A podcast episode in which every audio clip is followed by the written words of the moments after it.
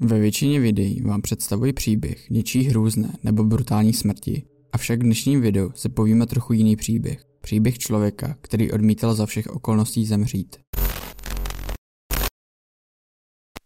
Spiknutí s cílem zabít Michaela Maloje kvůli penězům z jeho životní pojistky se zdálo být jednoduché, dokud se o to spiklenci skutečně nepokusili. Zápletka se klasicky zrodila u skleničky alkoholu. Jednoho červencového odpoledne roku 1932 seděli Francis Pasca, Daniel Kriesberg a Tony Marino v Marinově tzv. speakeasy, neboli ilegálním baru prodávající alkohol během velké americké prohibice. Pozvedli sklenky a spečetili tak svou spoluúčast v domění, že jejich práce je již z poloviny hotová.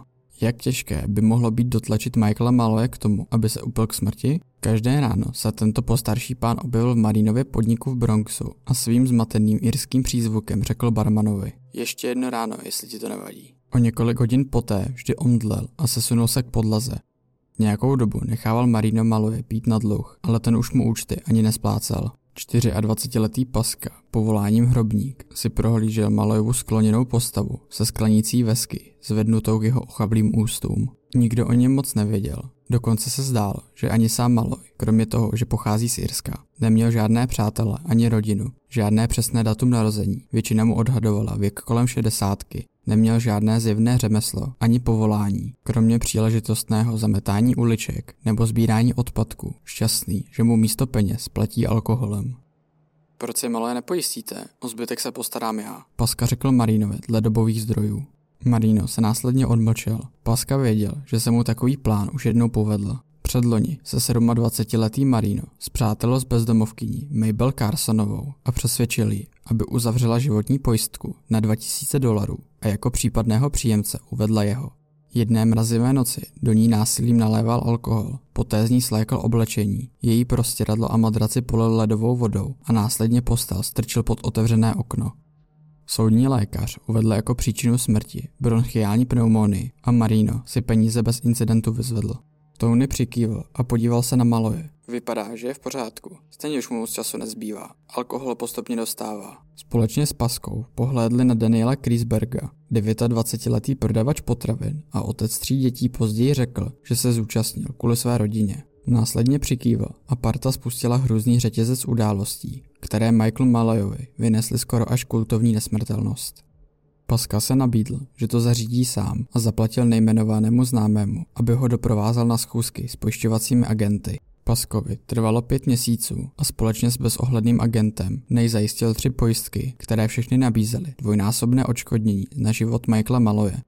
Paska také naverboval Josefa Marfio, barmana v Marinově baru, aby případně identifikoval mrtvého a prohlásil se za jeho nejbližšího příbuzného. Pokud by vše šlo podle plánu, Paska a jeho kumpáni by si po smrti Michaela Maloje rozdělili 3576 dolarů. V dnešních dolarech přibližně 54 tisíc dolarů, přepočtu 1,2 miliony korun. Do takzvaného vražedného trastu, jak ji nazýval tisk, nyní patřilo několik dalších marinových štamgastů, včetně drobných kriminálníků, Johna McNallyho a Edwarda Smise, drsňáka Tonyho Bastoneho a jeho otrockého pomocníka Josefa Maglioneho. Jedné prosincové noci roku 1932 se všichni sešli v Marínově Speakeasy, aby vykonali plánovanou vraždu Michaela Maloje. K Malojově neskrývané radosti mu barman udělal neomezený přístup k výčepu s tím, že ho konkurence ostatních salonů donutila zmírnit pravidla. Sotva Maloj vypil panáka, Marino mu dolil dalšího. Maloj byl celý život tvrdý pijan, řekl jeden ze svědků. A pil dál a dál. Pil tak dlouho, dokud se Marinovi neunavila ruka od držení láhve. Pozoruhodné bylo, že jeho dech zůstával stále klidný a jeho kůže si zachovala normální, rudý nádech. Nakonec si přetáhl už modlaný rukáv přes ústa, poděkoval hostiteli za pohostinnost a řekl, že se brzy vrátí. Do 24 hodin se doopravdy vrátil. Maloj takto pil po tři dny, přičemž zastavil své tempo jen na tak dlouho, aby snědl sendvič se sardinkami, který měl také zdarma. Marino a jeho komplicové byli v rozpacích. Možná doufali, že se Maloj udusí vlastními zvratky nebo v opilosti upadne a udeří se do hlavy. Chlapče, mám to ale žízeň, vykřikl a kývl na Marina. Tvrdák Tony začal být netrpělivý a navrhl, aby Maloje prostě střelili do hlavy, ale Murphy doporučil rafinovanější řešení. Vyměnit Malojovou whisky a gin za panáky dřevného lihu neboli metanolu.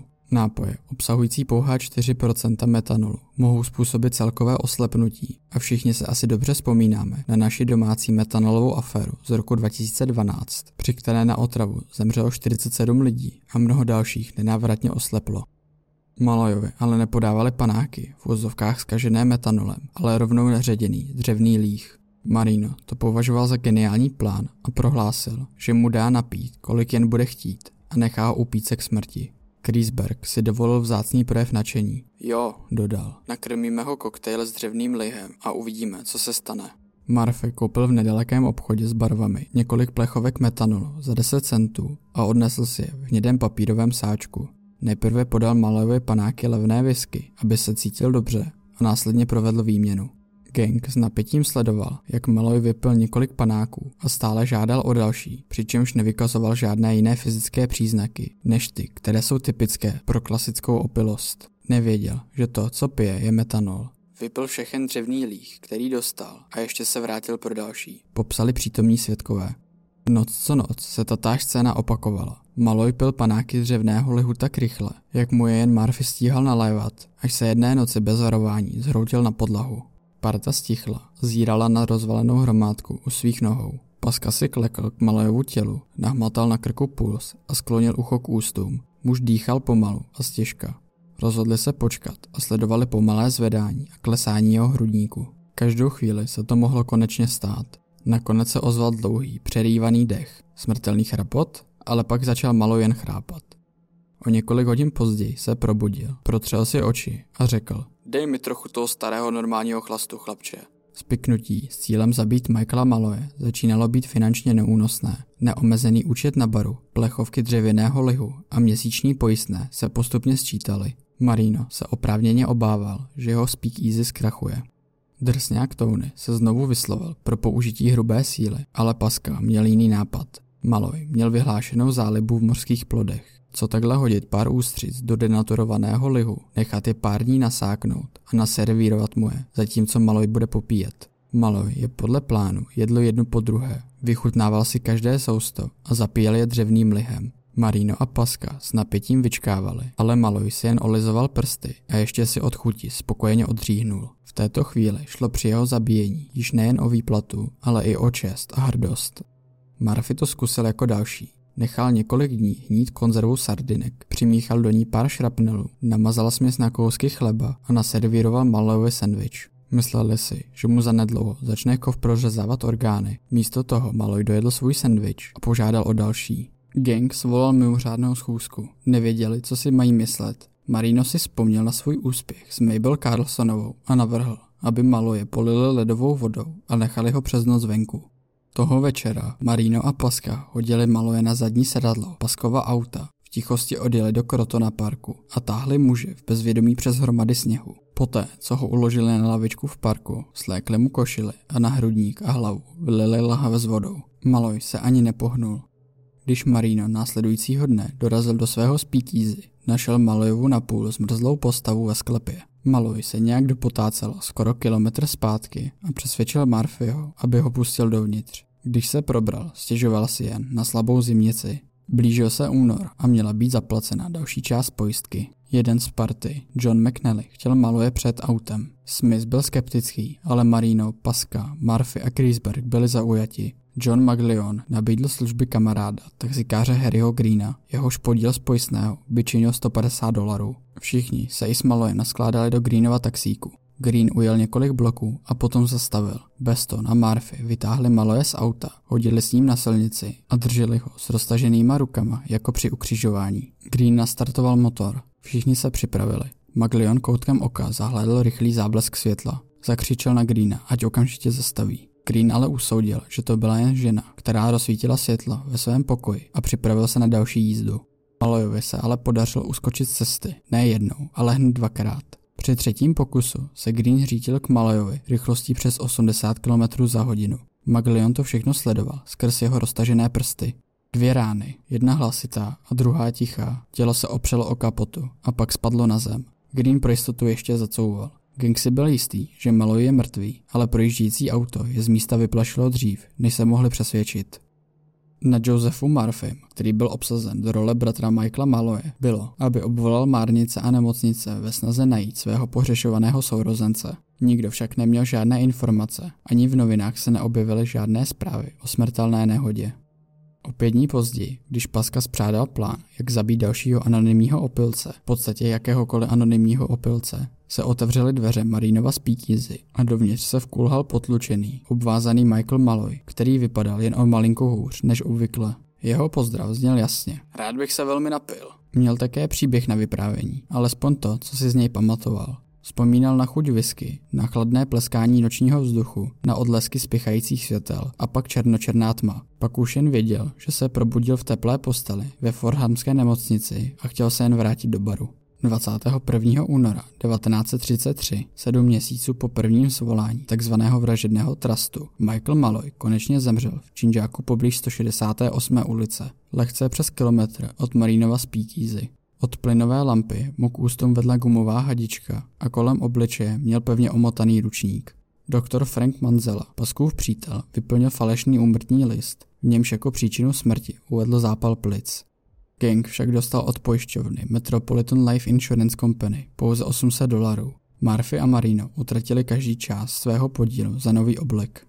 Paska dorazil do kanceláře Prudential s přesvědčením, že si vyzvedne peníze ze zbylých dvou pojistek, ale agent ho překvapil otázkou, kdy mohu vidět tělo. Pascal odpověděl, že už je pohřbený. Policie však postupně zaslechla příběhy o jistém nezničitelném Michaelovi ve všech speakeasy po městě. Z toho důvodu se rozhodli již pohřbené tělo exumovat a podrobit forenznímu přeskoumání.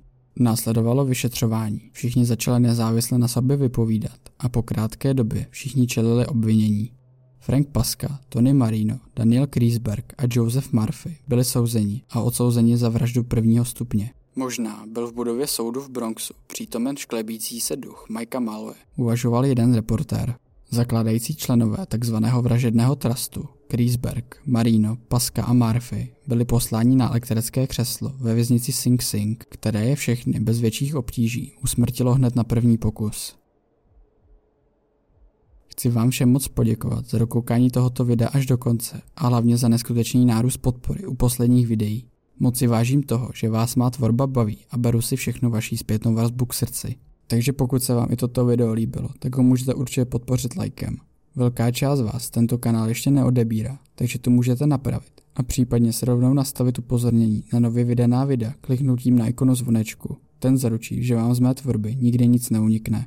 Pokud máte něco na srdíčku ohledně tohoto kanálu nebo videí, tak mi určitě můžete napsat jakýkoliv komentář. Hlavně mě nejvíc těší všechny vaše pozitivní zprávy, které mě motivují v pravidelném natáčení. Můžete se také mrknout na můj Patreon, či se můžete mrknout na různé podcastové platformy, kam přidávám už nejen audioformu, ale i celá videa ze série Poslední momenty. Každopádně ještě jednou velice děkuji za pozornost a uvidíme se příště.